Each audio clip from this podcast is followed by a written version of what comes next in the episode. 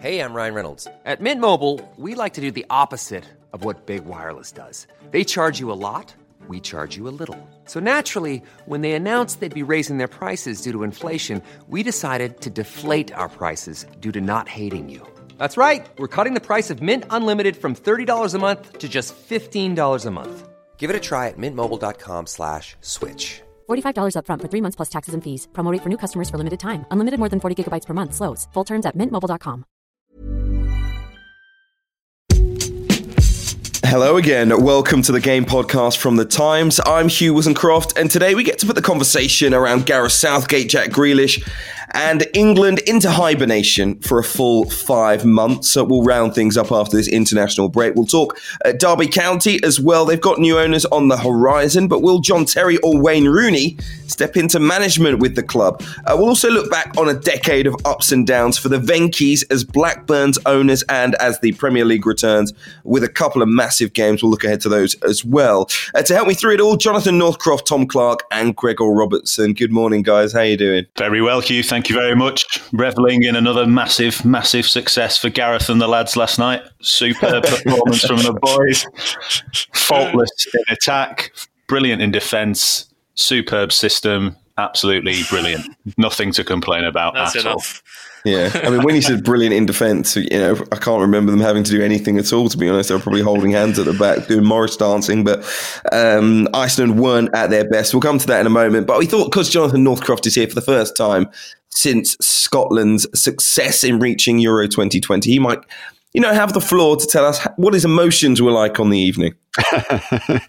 well, I mean, for Scotsmen to actually have a whole lot of emotions is quite unusual sometimes, and uh, uh, I was I was overcome last week. I, I, I had feelings that I haven't felt for a long time. I mean, you've got to bear in mind, as an Aberdeen supporter, my club's been kind of crap for thirty years, and my country hasn't qualified for anything for 22 and i think i'd forgotten what um, just feeling successful was like as and, and being a fan and just uh, just having something to celebrate uh, I, I, was um, my kids were in bed and I think I woke both of them twice once um, in the 90th minute when uh, Serbia equalised, uh, I kicked a chair over, and then um, during the penalty shootout, I made a sort of sort of different set of noises. Um, it just feels incredible. It feels like um, a huge burden has been lifted. Um, it, it, I think the most important thing is that we played really well. You know, when, when, when the dust settled and I thought about it the next day, I thought, you know, Scotland have got there, but they haven't just got there by chance, by luck. Um, we've gone to Serbia. We've played a really good team and we've actually outplayed them.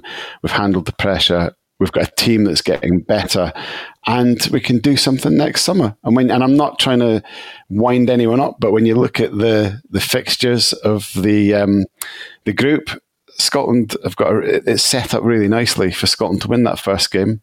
England clearly to lose to Croatia, um, be under huge pressure coming into the second game.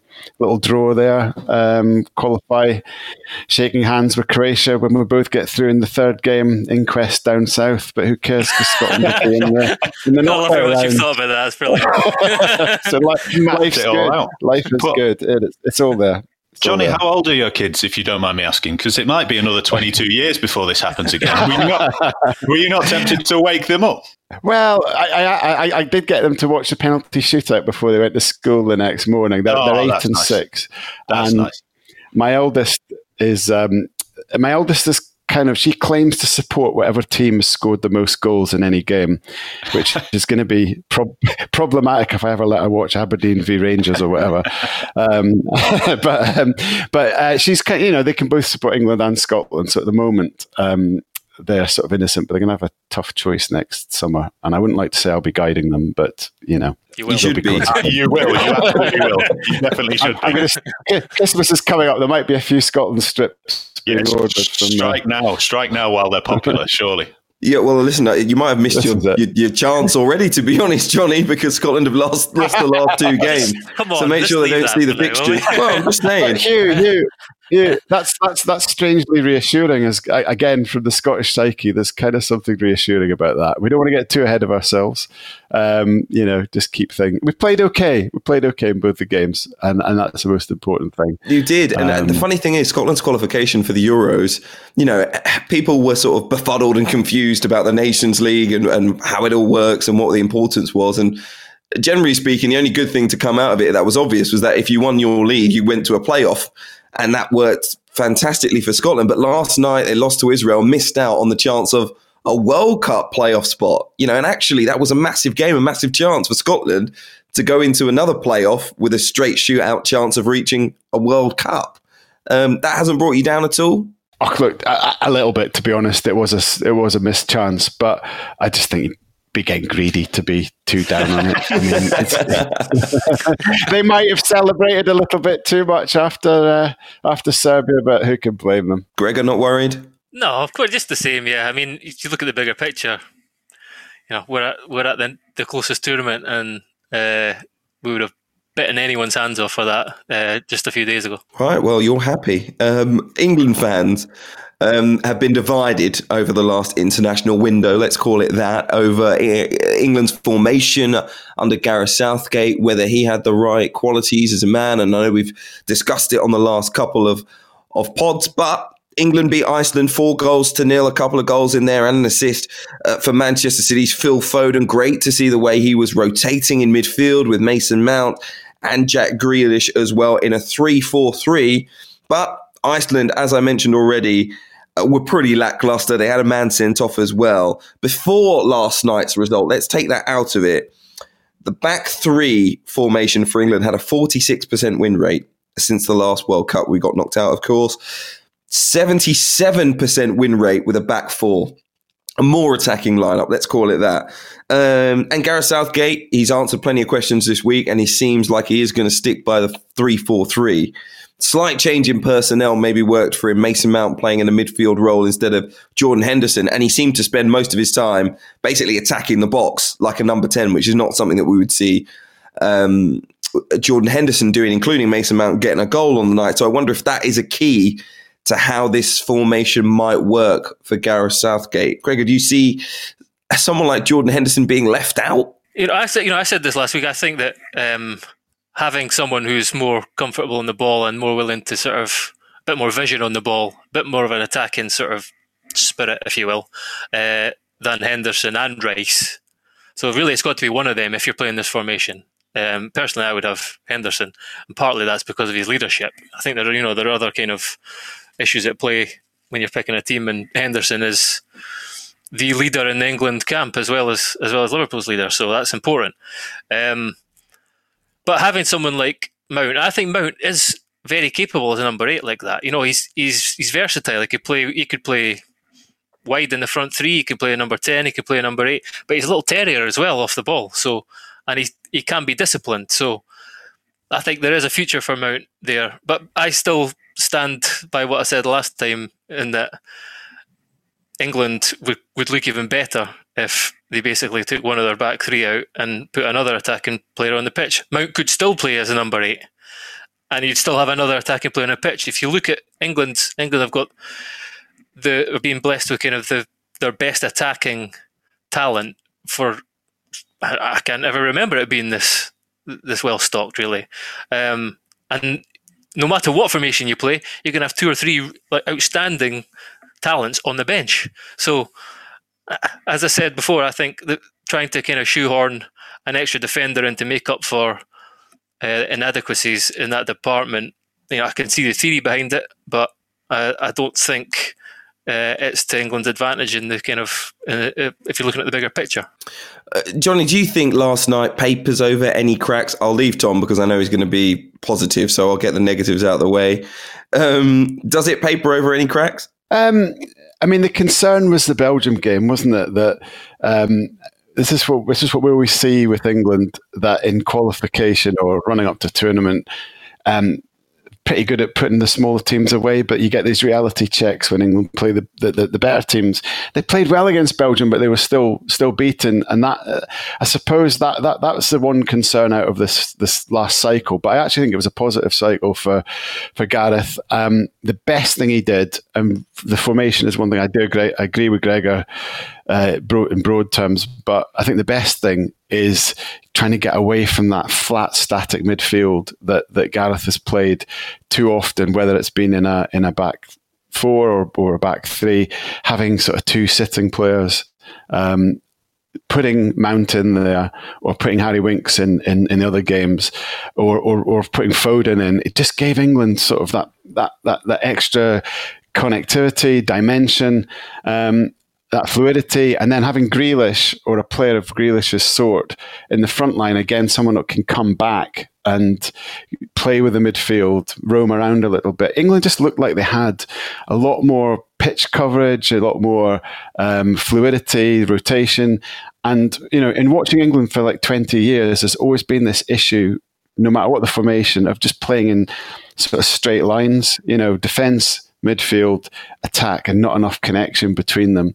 Uh, and whatever way he goes, he's got to find a way of, uh, of, of, of doing that. And it comes down to players as much as formations. I think Saka. I think Tom might want to talk about Saka, but I think he's if you're going to play a back three, you play wing backs. You need attacking wing backs, and, and that's what Saka provides. I thought he he also helped give an extra dimension to England in the, in the games. I think I, I, should also just say, following Monday's show, when I got a lot of abuse on Twitter for being a Southgate sycophant, someone actually called me, which I thought was a bit, a bit, a bit strong, just because I thought I, like, I quite like the system.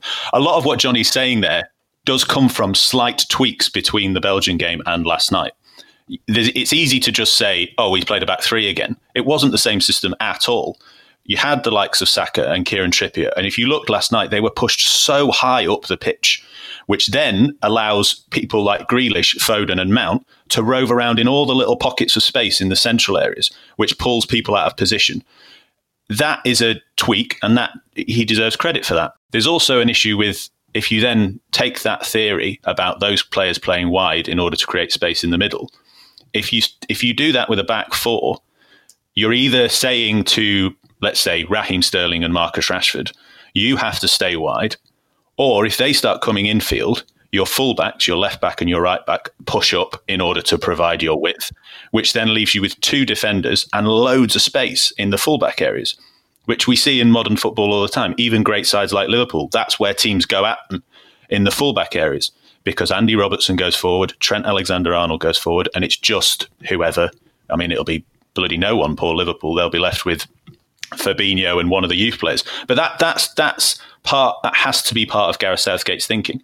And I'm not saying it's faultless. I'm not saying it's perfect, but that's where it comes from. And I think last night showed a bit of progression because it was using it was using that system to benefit. And as you say, it put Phil Foden, Jack Grealish, and Mason Mount at the forefront of what England were doing, and the system allowed that to happen. It, well, it, look, it, it, was a brave way to play, but we seem really brave when we play against teams like Iceland. You know, the idea that we're going to try and play that formation against a better side is the one where we look lackluster. You know, it's to play the same formation, but then saying, do you know what? Not Mount, Henderson, and not Saka, Chilwell. You know, it all becomes very safe the better the quality of the opposition that England face. And, I, and if, if we're going to play like this, fantastic. Be uh, confident about it. Stick your chest out.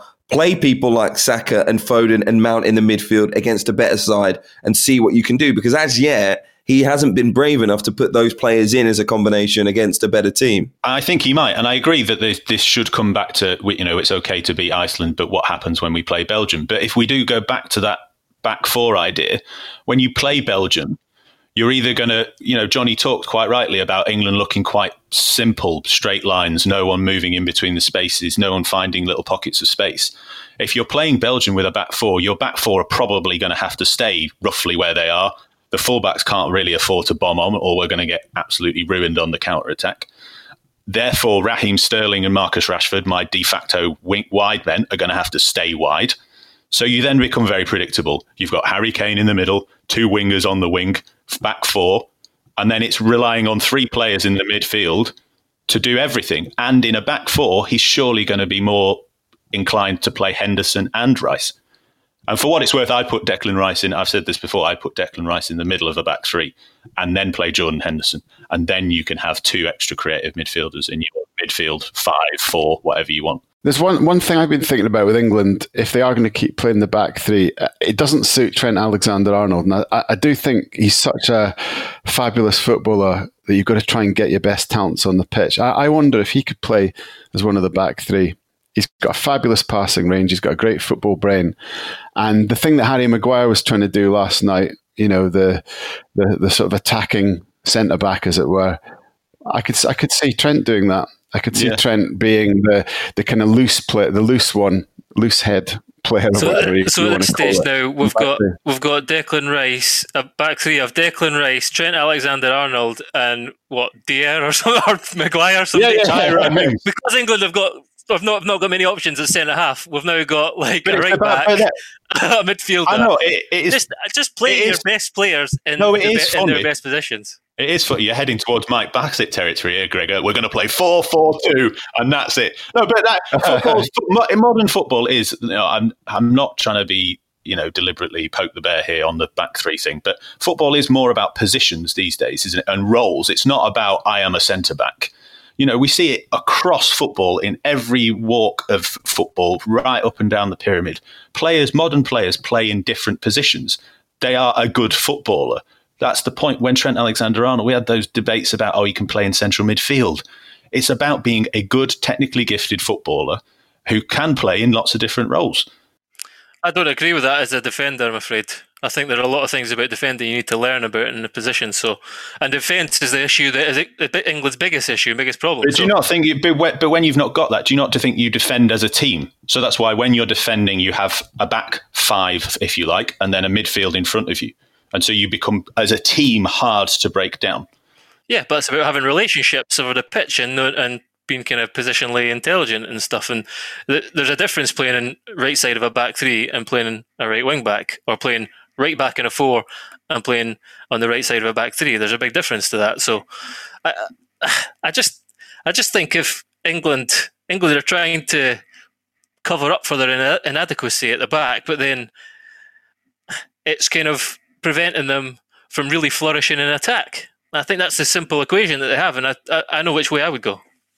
I, I also think one of the keys to this formation, and we saw it last night, was having a player like Phil Foden and Jack Grealish on the other side in that front three. You know, pl- players who could be playing in central midfield or could be more midfielders than out and out wingers, but also who drift inside and like to create. So you have that option. You, as a defender, you're thinking about what what two things could they do? Could they try and go past me? Could they try and play a ball through? And that allows space for the the two wing backs to get into the box. I mean, literally into the box. Trippier and Saka were in the box when Mason Mount scored his goal. I mean, it's just like that is not something that we've seen from this formation before. And if England can press on like this, I think Greg is right. The, uh, Gareth Southgate is hamstrung in many ways because there will always be excellent players left out of this team now, which means there will always be room for people like us and people in the media and football fans to say, why didn't you play X, Y, or Z? Um, but I actually think we saw more of a, a, glimpse into how this formation can really work last night than we have in the other games that England have played it. Gregor? The pace that is not in this England team that could be Sterling, Sancho, and Rashford. That transforms your your kind of outlook and the way you play and the threats you pose in behind and the, just the way that a, a team wants to play against, a defender plays against an attacking team. So none of those players were on the pitch last night, and you have now you have crafty kind of creators like Grealish and and Foden, and you could put Mount in there. So you have you know you have it's about getting a balance of those things, I think. But you've got to have enough positions on the pitch for them to to be playing. so I, I, still think that's that's the thing. You've got to you've got to even if there's a front three, Grealish could be the could still be the connecting player in behind them. I think that is the England's best option. Listen, we do have such a big say at IFAB. Who knows? Rules could change. Could be 14 aside by next summer. You know, a lot of things in football. Seven uh, subs. Uh, exactly, changing at the moment. Seven subs a game. Exactly. We'll, we'll find a way to get them all on the pitch at some point, I'm sure. Um, let's move on, though. We'll, we'll talk about the EFL. Two players with huge reputations as England players, though, um, and I'm sure one day we'll be calling both of them future England managers. Um, reportedly, among the favourites to take over the manager's job at Derby County in the Championship are former England captains Wayne Rooney and John Terry. Terry currently assistant at Aston Villa, uh, Rooney at Derby County at the moment as player coach. They're bottom of the Championship at the moment. Philip Cocu has gone, and they are going to have a new ownership group, a takeover about to be uh, certified, signed on the dotted line. But in that position, bottom of the league, is it a wise decision to bring in not just a young manager, a first time manager, even though they've got such great reputations as players? Um, before we get Gregor's view on it from a player's perspective in in, in the EFL, um, Jonathan Northcroft, what do you think? It, well, depends how good the candidate is, doesn't it? I mean, that's that, that that's the that's the key thing. And we're in a situation at Derby where um, things are on hold until that takeover takes place. Um, so at the weekend, Wayne Rooney will will be part of a management team that will, will get a little chance to to show what they can do. Um, I, I, you know I think things have, have been quite good at Derby this week, from what I understand. That Wayne, Liam Rosenior, Shay Given. Um, I've worked pretty well with the players. They're doing a press conference today. Um, they've been encouraged by how uh, how well the the, the the, the, the dressing rooms responded, uh, how well they've been able to work together, and it you know the, the weekend's a chance for them, but it's a really difficult game. They're playing Bristol City, who have got the you know best form in the league, going away from home after the international break, so it's a tough start. But um, I think, you know, I know Wayne obviously from, from doing the column with them. He's certainly got a, a remarkable football brain, which you could see when he played. Um, and when you speak to him, he's just one of these people that can break the game down very simply and, and, and quickly for you. So he's got those tools to be a, a top coach, but of course he's he's 35. He's, he, he hasn't done it before. We, we just, you just you just don't know. The same with Liam Rosenior is such an intelligent lad, such a good talker about the game. You can see he's got the tools, he's got leadership qualities, but again, you don't know. But they, they will be get they will get their chance. Um, I think for Derby, it, it, depends on, as I say, the takeover and, and, which way they want to go. Do they want to bring in a, a you know a big star um, name from the coaching world? Will they want a, a, star player? And then you're looking at your Waynes or your John Terrys. Will they go down a different path? Nobody knows that yet. Um, but Derby clearly need something to transform them. But I think, I think the other thing to say is that you know Cocu had had, had largely done a, a, a good job in building foundations. He brought, he, you know, they, they they had to cut the wage bill and bring in younger players, and, and he did a lot of that. It's just the results weren't right, but I think he he actually put some foundations that someone can build on there. Um, we'll see. I, uh, first of all, I would say I would agree about Cocu. I think um, you know, you had half the wage bill. And Derby is a cl- as a club is never dull there. And some of the things he had to deal with over the last, you know, year and a half or whatever, the whole drink driving incident, he had to sack the captain. Well, the club did. Um, that didn't go down very well, apparently. Um, you know, he's been very dignified. He had to bring through a lot of young players. Um, so I think there's two things to look at. I mean, obviously, the the the takeover means that all of that in the kind of turmoil in the in the in the Mel Morris era, you would hope it's going to change. Um, but you've got to ask whether it's a job that a young aspiring manager, whether they're a big name or not, would want to take. Bottom of the league, uh, you know, we don't really know anything about the the the, the sort of eminent owner. Um, we know he's got a lot of money, but we don't know, you know, whether he's going to be someone who comes in and tries to splash millions of pounds and sign you know, some Brazilian superstar or something, or whether he's going to do it prudently. So there are lots of unknowns in this. I think so. If you're if you're asking whether it'd be a good job for them to take, I'm not so sure. I'm not so sure. I think with all the kind of baggage that Derby have, and um, you know, they're they're hamstrung in terms of sort of financial fair play things as well. There's a there's a lot of been a lot of issues at Derby over the years, so it'd be a difficult job difficult job for anyone to take, whether they're experienced or not. Do you not think, Gregor, that, that I, I, agree with that, but that, that a young coach has to take a risk?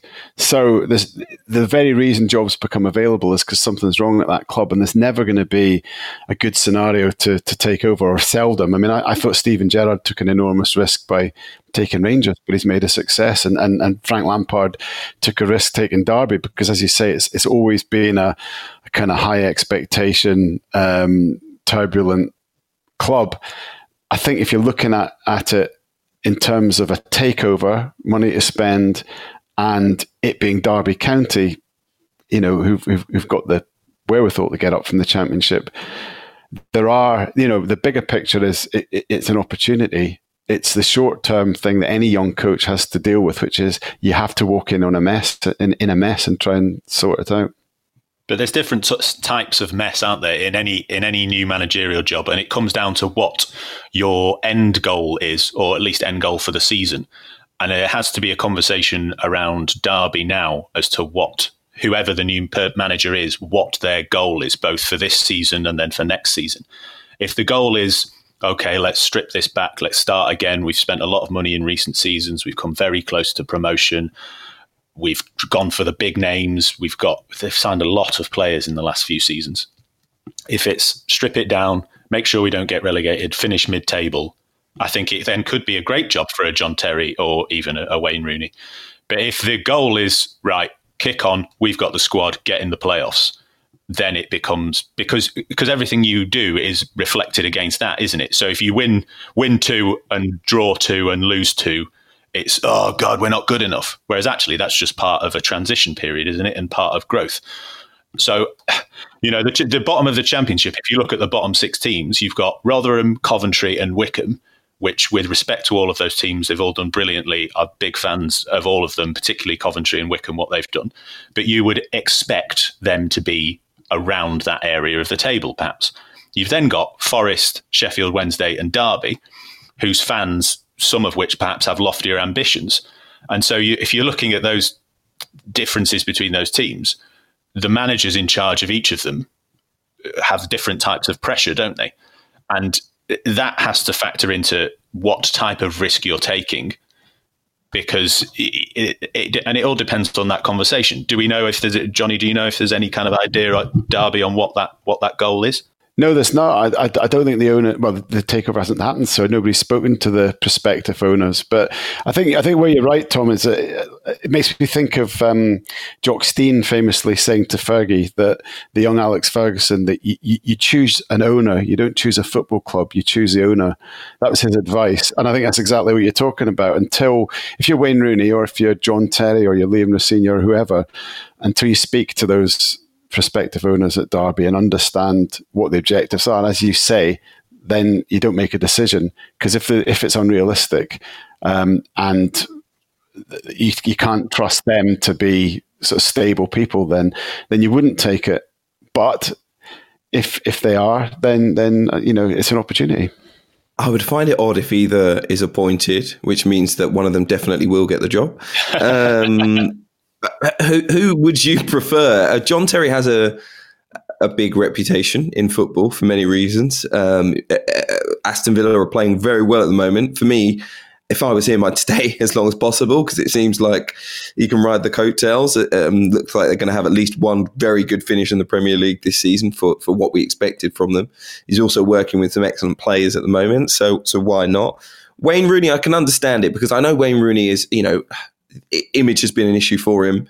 And I think it's clear that he wants to get across that he is a football thinker, that he has a great football mind. He wants more people to see him in that light. He's had a remarkable career. I mean, absolutely fantastic playing career. Um, and so why not take that into management? Uh, he does have the personality. I'd love to see it because um, obviously, as a Manchester United fan, I'd love to see it because I think he's got the personality for a fight in a in a relegation scrap. He hasn't been in one as a player, but um, although he is in one now, and it would be interesting to see if he can handle it as a as a boss as well.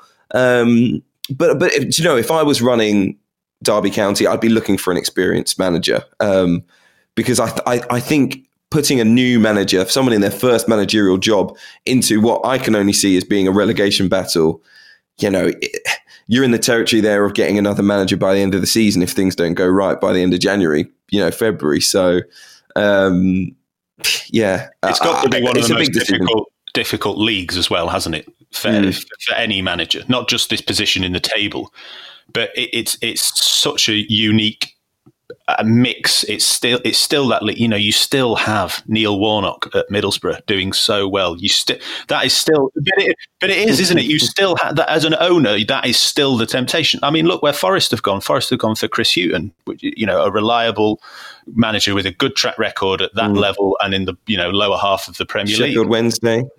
Yeah, exactly. You know that's that is the uh, no league is that choice as Stark, I think, as a championship owner, as to whether you go for a John Terry or whether you go for a Tony Pulis.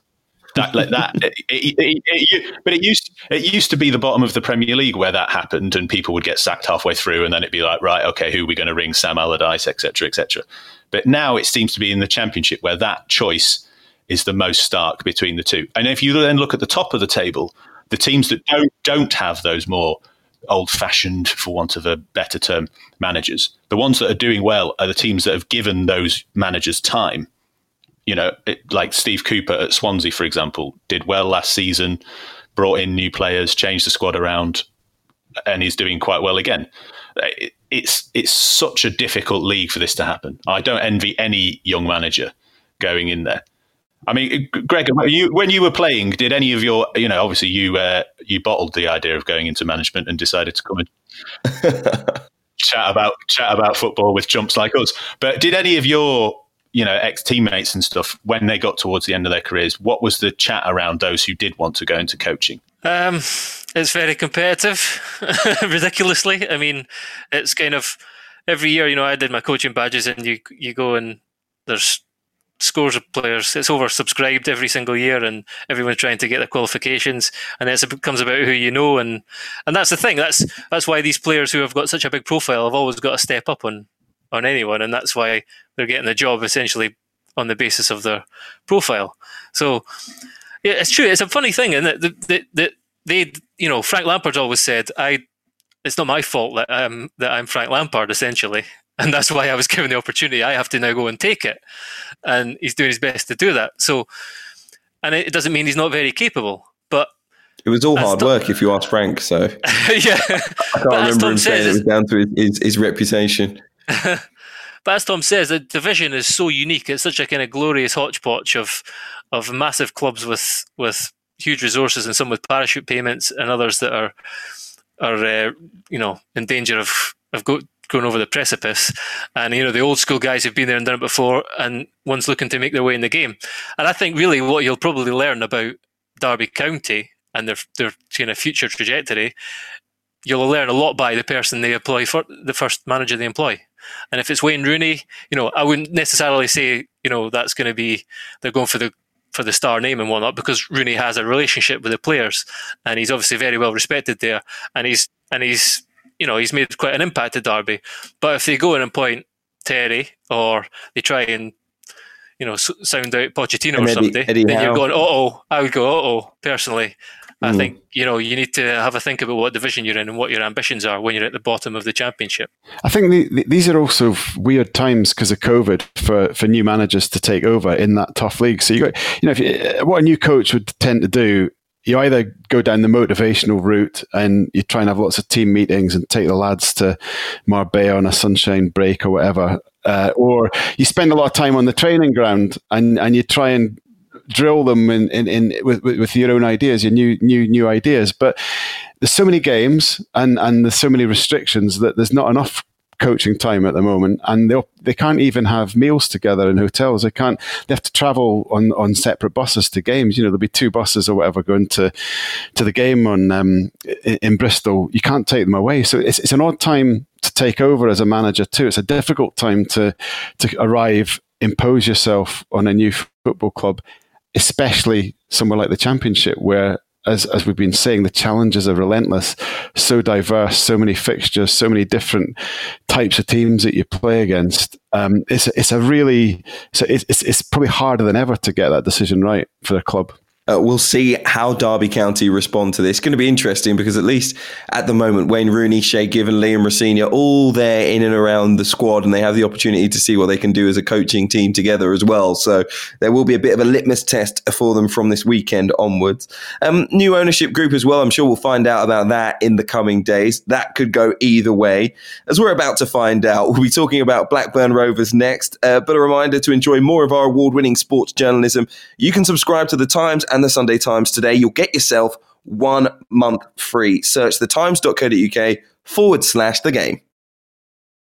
So, while we're discussing uh, football ownership groups, today marks 10 years uh, since the billionaire chicken farmers from India, the Venky's family, uh, took over as Blackburn Rovers owners. Aside from the fact they appeared as a Bollywood remake of Pulp Fiction, they haven't been as bad as we thought they would be at first glance. Gregor, you have marked the anniversary in the Times today by writing about the past 10 years with Blackburn Rovers, and you've underlined some light at the end of the tunnel, too. Yeah, I mean, I wouldn't want to kind of make too big a deal of that. There's still a lot of people uh, very hurt by the kind of the turmoil and the chaos and the and the damage that was done to the club, particularly in those early years. I mean, we've got to look at this. They came in talking about signing Ronaldinho and David Beckham and Raul and, and promising Champions League football, and within 18 months they were relegated. You know, a solid, stable Premier League club, um, who a Premier League winner under the because of the patronage of, of Jack Walker, you know, kind of bygone era uh, owner. Um, had been relegated from the Premier League, and then they were relegated to League One. Um, you know, so much pain, and they've obviously won promotion back to the Championship um, since then. But it, it, I think, I think I spoke to several fans for this piece, and and um, one uh, Ian Herbert, a supporter of Fifty Years, a fan of the podcast as well as it turns out. Um, he had a really good ana- analogy, really, to kind of sum up, asked him to sum up the ten years of if he could. And he said it's like they took over a stately home, sacked all the staff that maintained it, burnt it down to the ground, then looked at the smoking ruins and thought, that was a bit foolish. Maybe we better rebuild this. And now they are slowly rebuilding it. But obviously, there will always be people who remember that they were the guys who burnt it down in the first place. So they are re- they are rebuilding. They have learned from the mistakes, and there were you know there too many mistakes to go over in this podcast. It was almost doomed from the outset in that you know a football agent, Jerome Anderson, uh, essentially brokered the deal to sell the club from the Jack Walker Trust to the Venky's, and then was employed by the the Venky's to run the club. He essentially, you know, he, he once said he slept at at Ewood Park. He was there that much, and and obviously he the decision to sack Sam Allardyce was the first big kind of mistake in employing Steve Kean, who was Anderson's client. Sort of the whole fan base turned on Kean. He was the figure of, of hate for as a sort of symbol, the symbolism of uh, of what the Venky's were doing to the club. So, so many mistakes, and particularly in those early years. Um, but Tony Mowbray, the moment Tony Mowbray arrived in 2017, just before they were relegated to the championship, um, every, they, really every fan kind of acknowledges that there's a line in the sand drawn then, and, and it's been an up, a kind of gradual upward curve since then. The year in the in League One was hugely restorative for them. They kind of they won games again, and they they remembered what it's like to be a fan, enjoying sort of watching the football on the pitch. Um, and Mowbray's been there nearly four years now, which when they employed they had five men in the dugout in one in one season, 2013 seemed like it was never going to be possible. So there's some stability now, and Mowbray's built a relationship with the owners.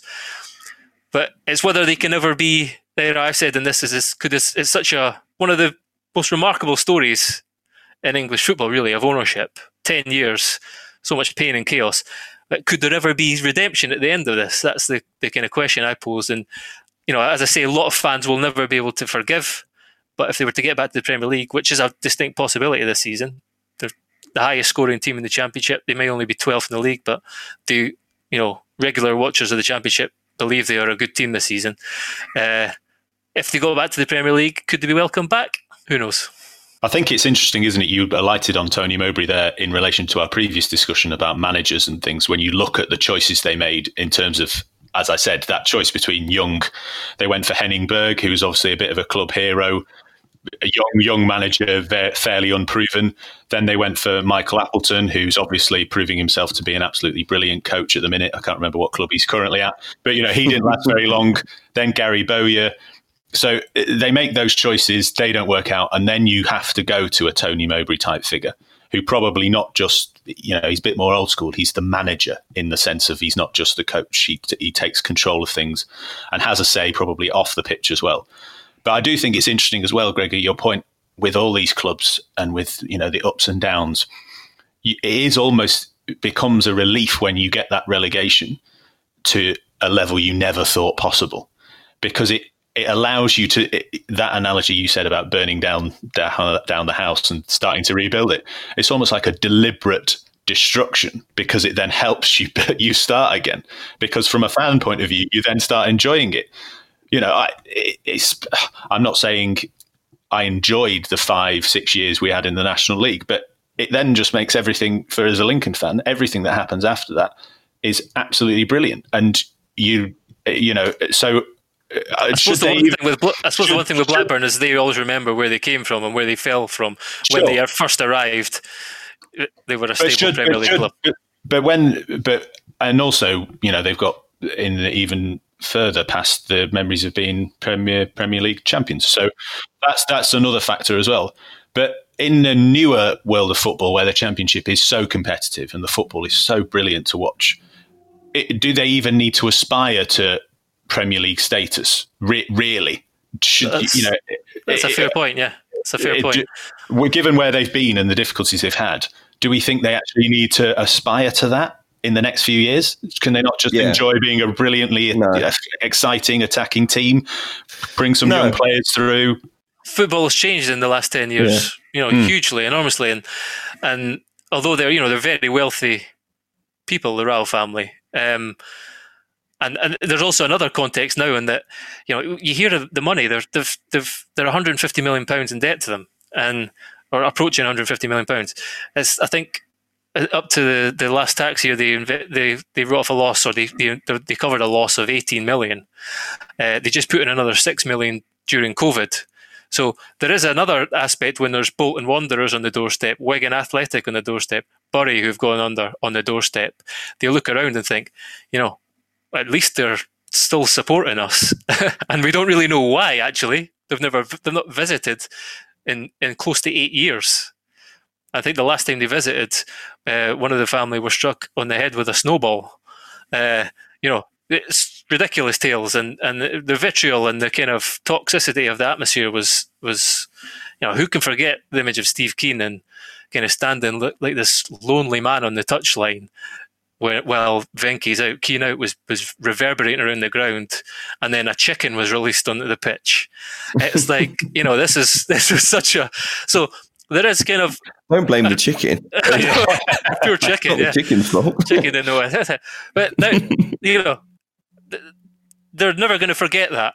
But there is a degree of kind of acknowledgement now that they are still here and they're we don't really know why, but they're still supporting us. They're still funding, you know, covering these losses, and you know we're we're heading in the right direction again. Gregor, did did you um do you know who's advising them now? Because you know you mentioned Jerome Anderson, and I think one of the parts of the sad parts of the story, if I feel sorry for Venky's, it's it just showed how much how many opportunists and how much greed there is in English football when someone arrives with a bit of money.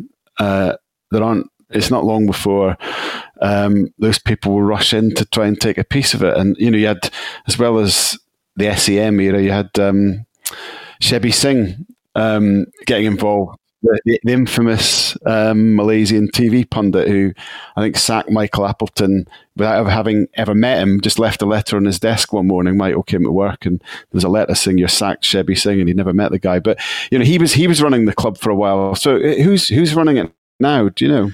So um, since December 2017, um, Steve Waggott is the has been the chief executive, and he worked with Mowbray at Coventry City, so they already had a, a kind of relationship, and they visit Pune every summer. Pune in India, every every summer. Um, they have kind of good good lines of communication to India, so that has you know there's there's some solidity and you know off the pitch as well and behind the scenes. It's not an ideal scenario. They're still obviously never there, um, and it's not ideal having to communicate with with India, but. Um, undoubtedly, he's someone who has come in and, and given a bit of reassurance and professionalism. Uh, when, as you say, sometimes there was no one or they didn't know who was running the club. Um, they still have one guy in the ground called uh, Suhail Pasha, um, I believe, um, and but but there's undoubtedly just much more harmony of the pitch. They're so badly advised by so many people over the years, and you know that's people wonder whether that's naivety or incompetence. Um, you know, they're not stupid; they're they're billionaires, but they were they were taken for a ride in those early years, and the kind of legacy of that uh, took a long time to to overcome. I wonder if it was just a case of uh, finally getting the message that slow and steady wins the race, particularly when you're talking about EFL football instead of Raul and Beckham, etc. But um, uh, yeah, I mean, the levels of debt suggest to me that if they do get back to the Premier League, you might see Blackburn put up for sale very sharpishly, uh, so they can recoup some of that. Because uh, just just the allure of owning a Premier League club alone, I'm not sure. Maybe in India, you know, massive sort of coup for your company. You just use Blackburn Rovers players to advertise your chickens again and uh, you get all the money back in branding. But there, there you go. Uh, go on. Well, no, that was the, the, you know that was no one really knows. They, they that was part of the the idea when they bought the club. You know, it was it was talked about that they were going to open chains of Venky's Express, their their kind of fast food chicken outlet in England, and this was going to be part of the drive. If you're going to spend millions of pounds on a on a, an advertising campaign, why not invest in a Premier League club and it gives you global recognition. And obviously, it just went disastrously wrong. Um, and, and there's also a kind of you know pe- they, they never talk. That's the thing. No one really knows. They never communicate. They they never have. But there's people say that that they kind of almost they feel it's kind of their duty bound to to to to right the wrong almost, or and they and they're almost kind of philanthropists too. this is that might sound strange, even when they've, when they've they've wasted so much money, but they, they do a lot of of charitable work in in India, um, and I think they kind of they're in it for the long haul. So, you know, Blackburn in the Premier League. The question is whether they would they could ever be welcomed back at, at Ewood Park. Uh, this conversation has led us to ask who who are the best owners in football and why. Tom, I'm, I'm sure you've had some suggestions from the listeners. Yeah, Accrington Stanley owner Andy Holt getting a lot of praise, um, quite rightly, for his work at the club. Uh, Andy's always on Twitter, which I like as well. Yeah, he's always very, happy to, very, very vocal. Definitely, mm, he's, worth, mm. he's worth a follow for any Premier League fans who don't. Uh, Gary, uh, who's a Villa fan, praises their current owners. Uh, prevented us from going bankrupt uh, after Tony's Xia backed Smith to get promotion and spent 250 million in the last two windows. Massive investment in the youth structure too. Uh, there's also a shout out for Andy Kilpatrick and the team at Rochdale. When you think about those clubs in the northwest, Bury, Macclesfield, and things, uh, they've done a fantastic job. Uh, and shamelessly, I because I've not mentioned them for a while, I'm going to mention the guys at Lincoln City because uh, Clive Nates and the current team not only do a fantastic job. Clive is another guy who, if you want a, a glimpse into what it's like running a club in the Football League, he's worth a follow on Twitter. But I'm actually going to give a shout out to our previous chairman and owner, Bob Dorrian, who uh, was in charge of the club when we were down in the National League put in half a million quid of his own money to stop us going under, set up the structure of the club, which allowed investment from the likes of Clive Nates before the glory years of the Cowley brothers. Uh, and we owe an awful lot to him. And he's a great example of an owner and chairman who just genuinely really cared about the club surviving through very tough, tough years. Uh, You've so, got to care to put half a million quid into a, a non-league football club, mate. I mean, that's, that's a... especially when we were as bad as we were when he did that. Because let me tell you, we were pretty, pretty crap. Uh, so yeah, um, but lots of excellent suggestions. I'm sure Greg has got a few. Yeah, I mean, every level. You, you know, you look at, if you're talking about the Premier League, I think Leicester stand out personally. Um, I don't know, Johnny might want to speak about them more. Um, in the Championship, Brentford, you know, they spent money, but they're very smart, and you know they've done a, a, remarkable job. I personally, when you when you think about what a football club is and what it should be, I think there's more than just spending money and doing doing well on the pitch. And I think Luton Town are one of the best in the country.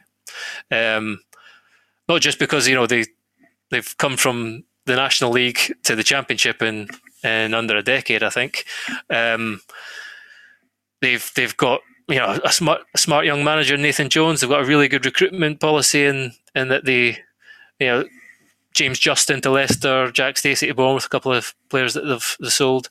Um, but more than that, the the work they do off the pitch and in their community, and one of the most deprived communities in the in in the country. Um, again, I mean, working working on inclusivity and and uh, you know just trying to make the, the club a beacon in its town. They've they've won awards for. Uh, they were highlighted in a parliamentary review. Uh, they were the first club to pay the the, the national wage, national living wage.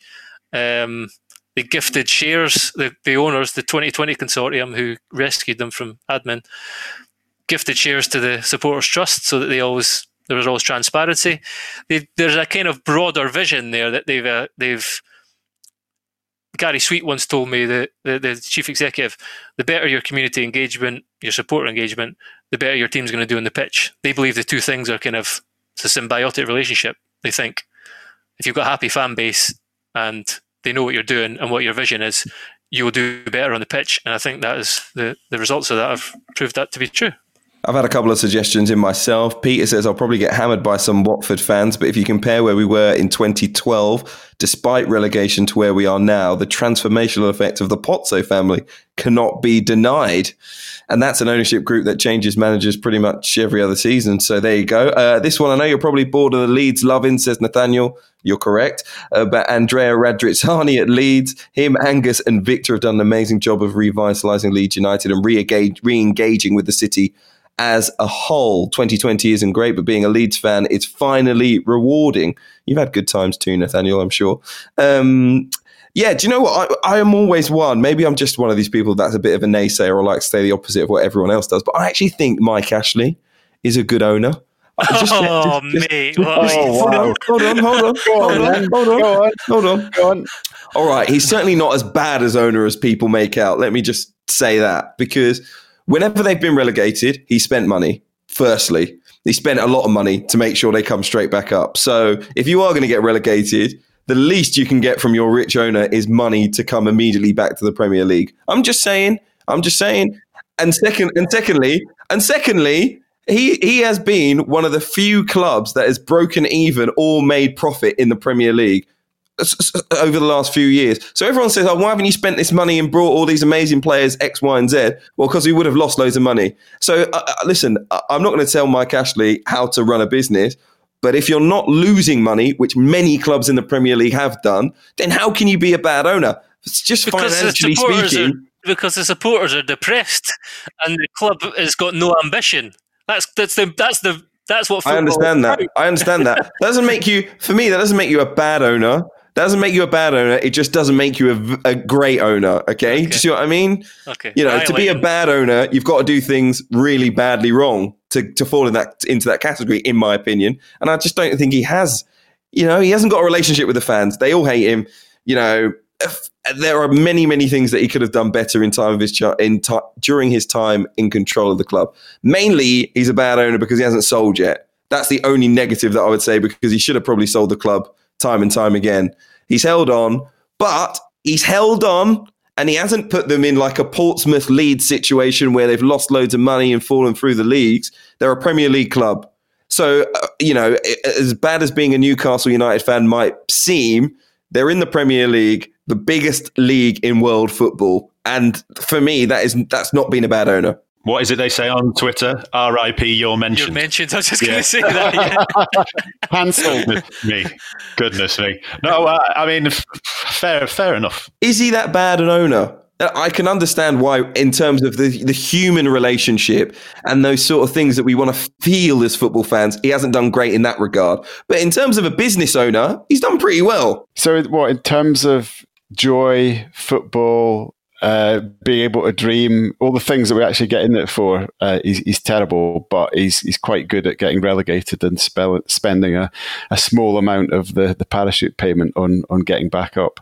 I mean, I think you've been brutalised by the Glazers for too long. I, think, I, think, I, think, I, think, Greg I think Greg has said it. He's just taken away the the the ability of, of Newcastle fans of all people to be able to dream and have a bit of fun with the football club. He's he's sat the spirit out of it. He's I know I take your point. I mean, I've always thought one of the things you do actually want from an owner is not to be stupid and actually run the business badly. So I'll give him that. He hasn't he hasn't taken them into yes. um, into massive debt. So there's that one thing. They're not in massive debt. They don't own 500, oh, 500 million pounds in picks or whatever the Glazers owe. But apart from that, it's hard to see too many positives.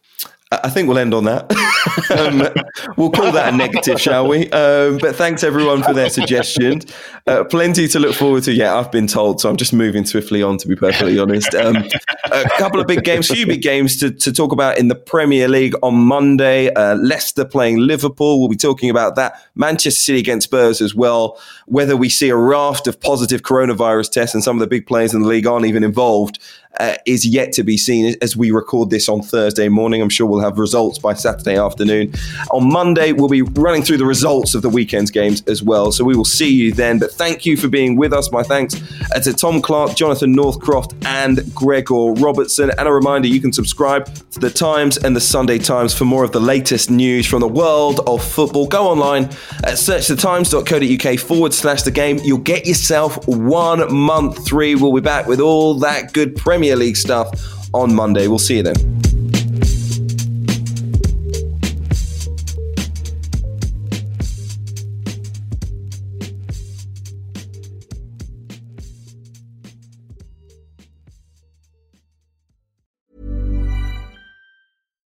When you make decisions for your company, you look for the no brainers. And if you have a lot of mailing to do, stamps.com is the ultimate no brainer. It streamlines your processes to make your business more efficient, which makes you less busy. Mail checks, invoices, legal documents, and everything you need to keep your business running with Stamps.com. Seamlessly connect with every major marketplace and shopping cart. Schedule package pickups and see your cheapest and fastest shipping options from different carriers. With rates up to 89% off USPS and UPS rates. And with the Stamps.com mobile app you can take care of mailing and shipping wherever you are. Make the same no-brainer decision as over 1 million other businesses with stamps.com. Sign up with code program for a 4-week trial plus free postage and a free digital scale. No long-term commitments or contracts. That's stamps.com. Code program.